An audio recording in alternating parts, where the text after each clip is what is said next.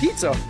Pizza? Pizza! Hungry for some pizza now? Yeah, that's what we thought. Get yours at Domino's Hawaii. We deliver aloha. This podcast is sponsored by your local Hawaii Nissan dealers and HMAA.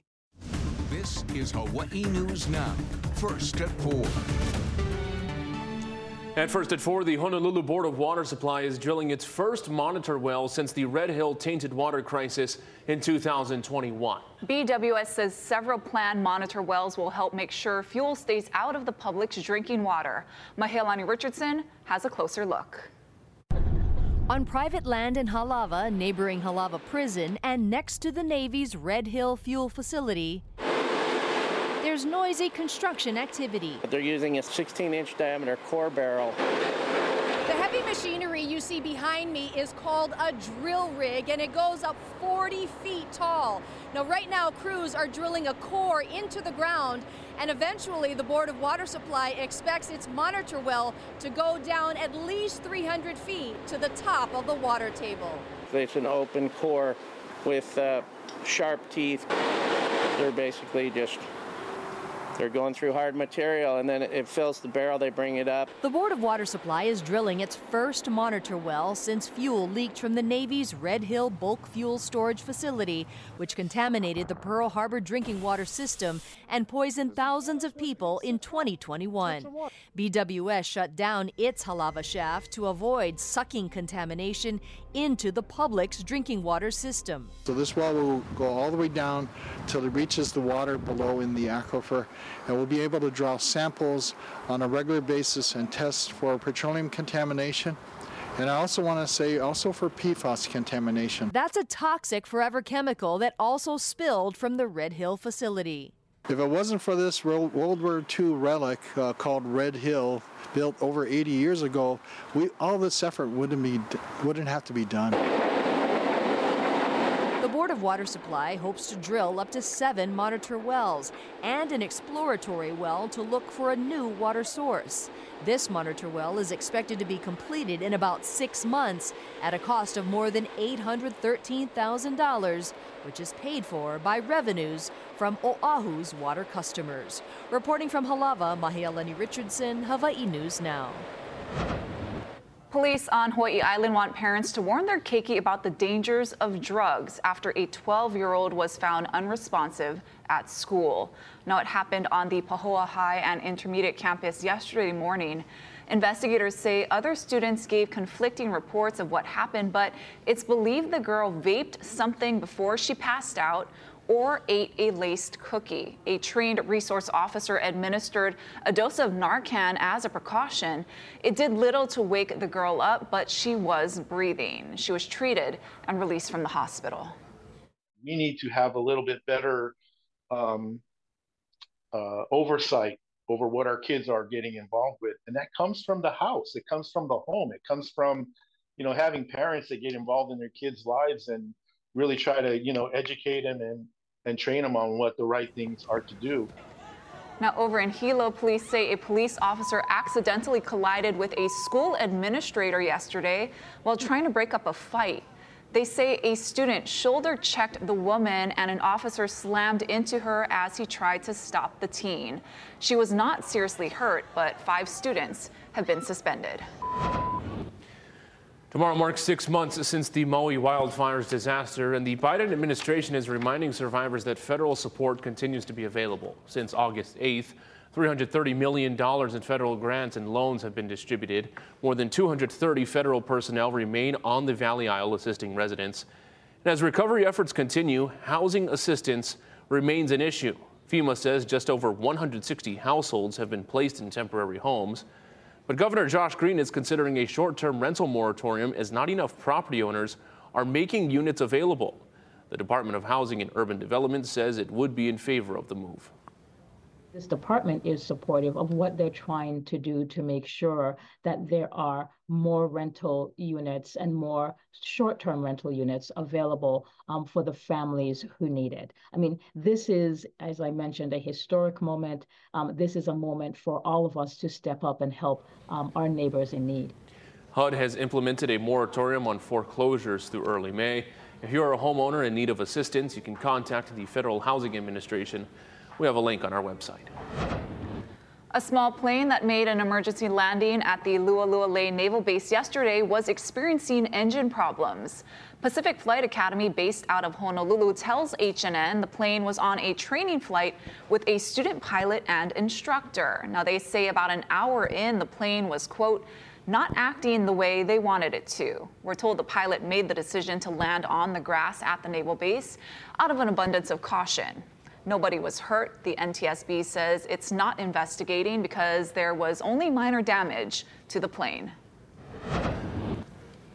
A dump truck that crashed into a concrete wall snarled in the morning commute in Aiea.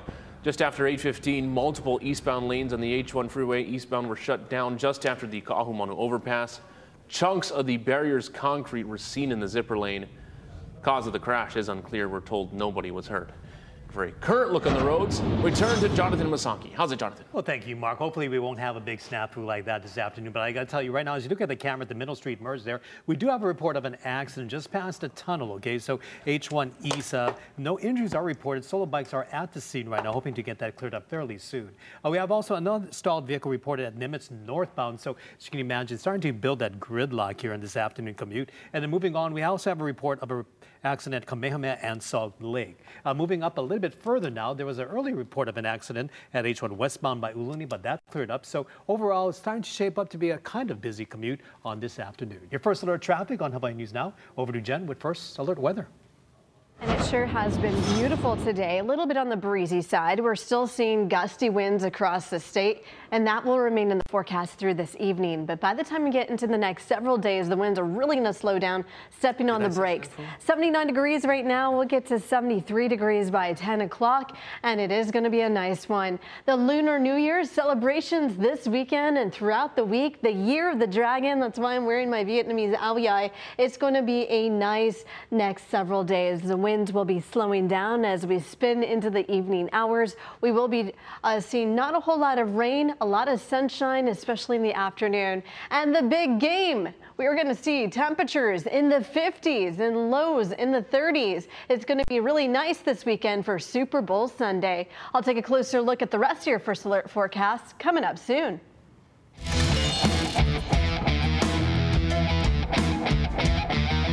Super Bowl gear is selling at a premium price this year, and that has law enforcement warning buyers about counterfeit merchandise. You could be funneling money to organized crime groups, and you also could be putting yourself at risk. Lynn Kawano is in Vegas and got a look at some of the items seized so far. How's it, Lynn?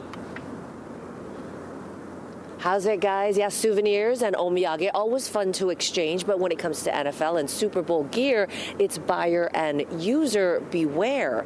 Agents with Homeland Security Investigations gave us a look at some of the loot recovered in recent days in the Vegas area. Fake items that could end up in Hawaii homes or online for sale.